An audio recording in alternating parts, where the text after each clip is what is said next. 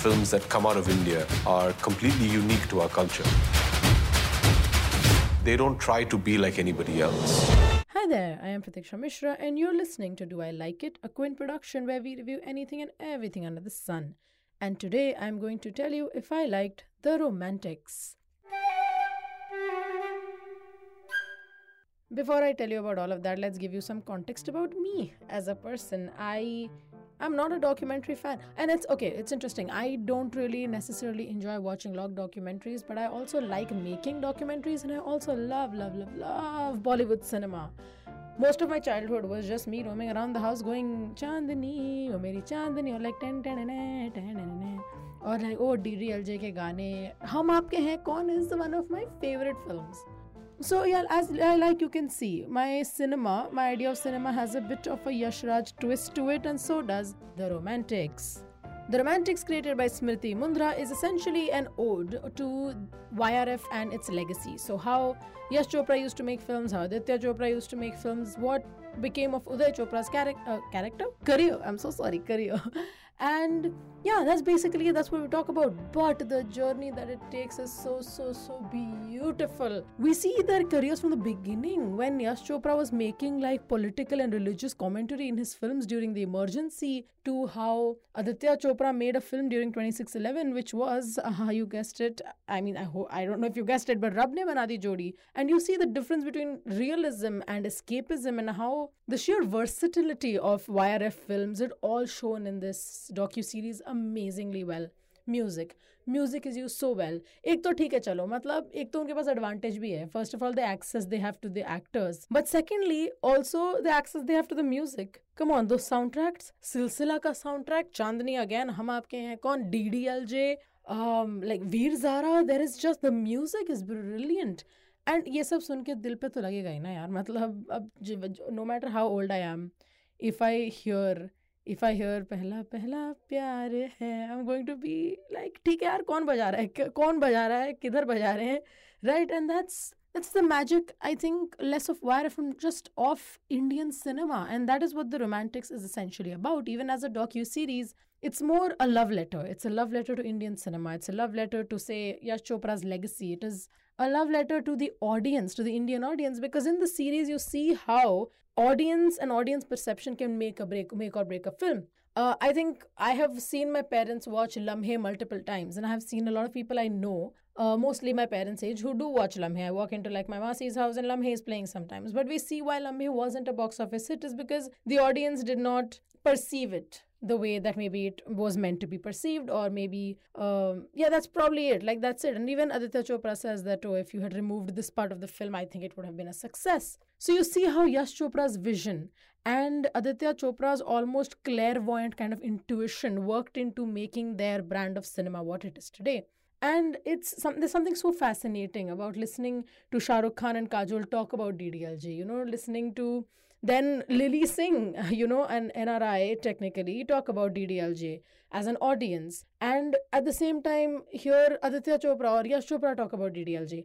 And just one film, there are so many people talking about it. You get to see all aspects of it. And this kind of BTSification, as in the behind the scenes ification of cinema, is, I think, holds huge power for any viewer, especially since Bollywood. And if you live in India, somehow somehow some or the other way one way or another one direction reference one way or another bollywood or indian cinema is going to permeate your existence. ऐसा हो ही नहीं सकता कि आप India में रहते हो और आपने बॉलीवुड का नाम ना सुना हो या कोई एक मूवी ना देखी हो या पोस्टर ना देखा हो या ये ना आपको ये ना पता हो कि अमिताभ बच्चन और शाहरुख खान के घर के बाहर रोज रोज लोगों की लाइन लग जाती है बस एक झलक के लिए। है ना? That's the power that's the power of Indian cinema so to see how all of this is made the people behind the scenes is it's just frankly like I have goosebumps right now when I when I saw scenes from Diwar that I haven't seen in a while, scenes from Chak De India.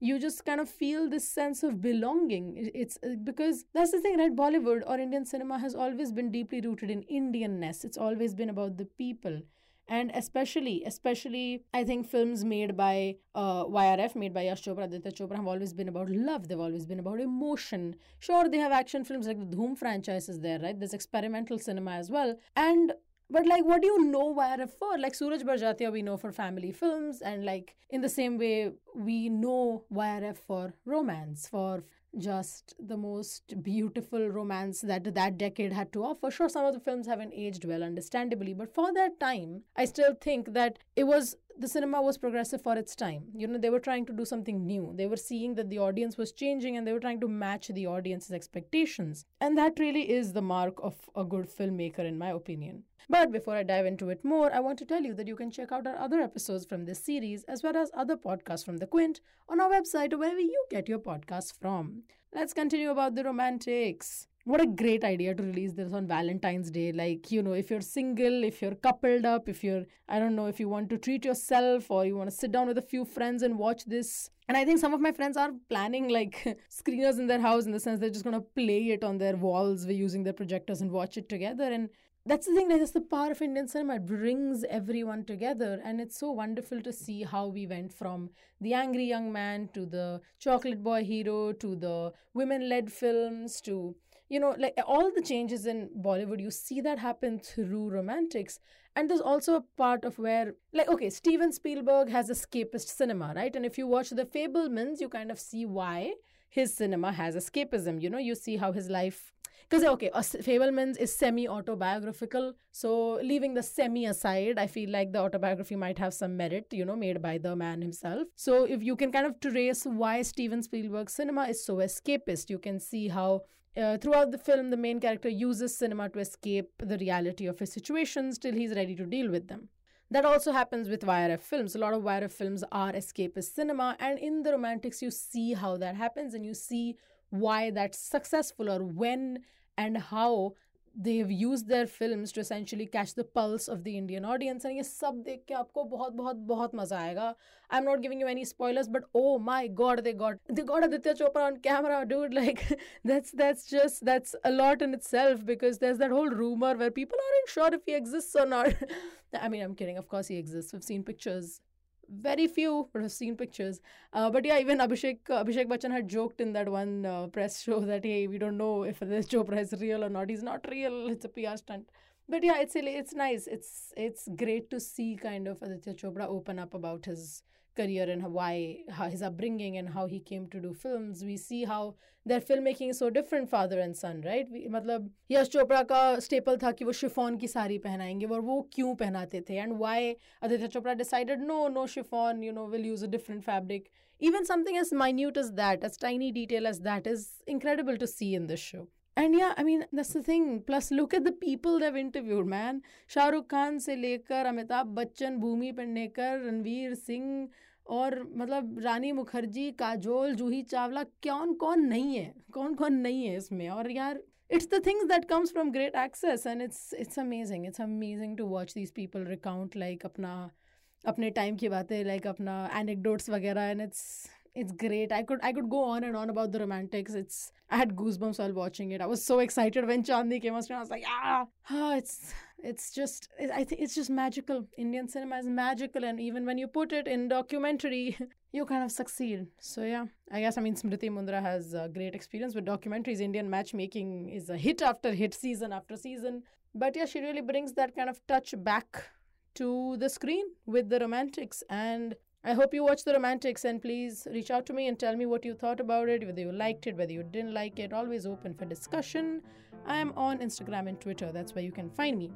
But yeah, finally, do I like it? I love it. I love it. I am the romantics actually that they're talking about, and I am in love with cinema. And that was all for this episode. Thank you so much for listening. Do I Like It is a Quint production, executive produced by Ritu Kapoor and Shelly Walia, hosted by me, Pratikshya Mishra, produced and edited by Anjali Palod, with music from Netflix and BMG Production. See you next time.